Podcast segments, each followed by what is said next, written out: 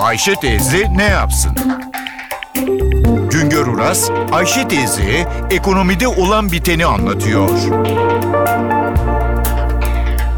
Merhaba sayın dinleyenler, merhaba Ayşe Hanım teyze, merhaba Ali Rıza Bey amca.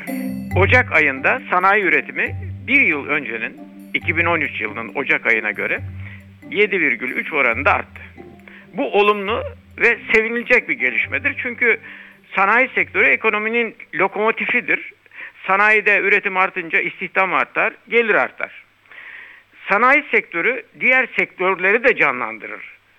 İç ve dış ticaret, ulaştırma, haberleşme, mali kesim, sanayideki büyümeden büyük ölçüde etkilenir.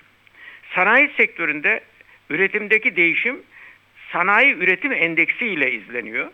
Sanayi üretim endeksini hazırlayanlar 2010 yılının sanayi üretimini 100 kabul ederek her ay sanayi üretiminin ne olduğunu belirliyorlar.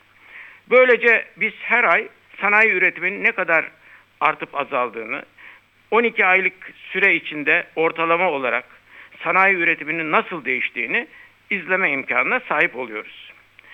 2010 yılı sanayi üretimi 100 iken 2013 Ocak ayında endeks 106 olmuştu. Bir yıl sonra 2014 Ocak ayında 114 oldu. Yani 106'dan 114'e çıktı. Bir yıl önceki Ocak ayına göre üretim göstergesi böylece %7,3 oranında artmış oldu. İşte biz bu ay Ocak ayında geçen yıla göre yıllık olarak sanayi üretiminde %7,3 artış var derken bundan söz ediyoruz.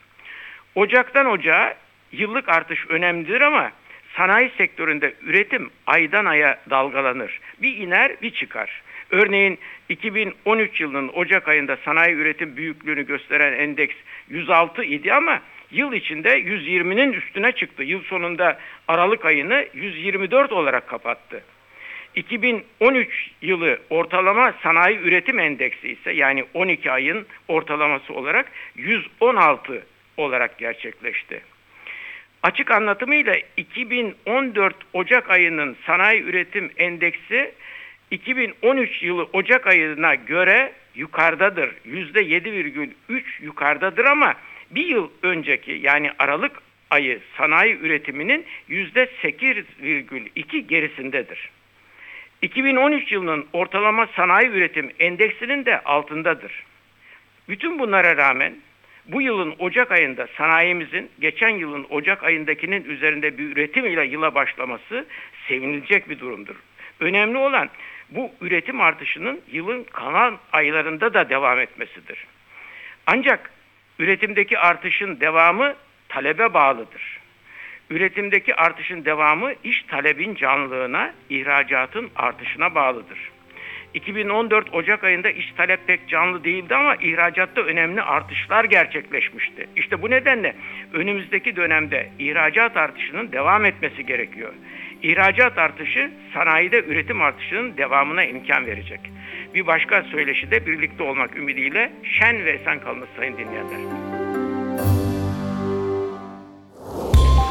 Güngör Uras'a sormak istediklerinizi ntvradio.com.tr adresine yazabilirsiniz.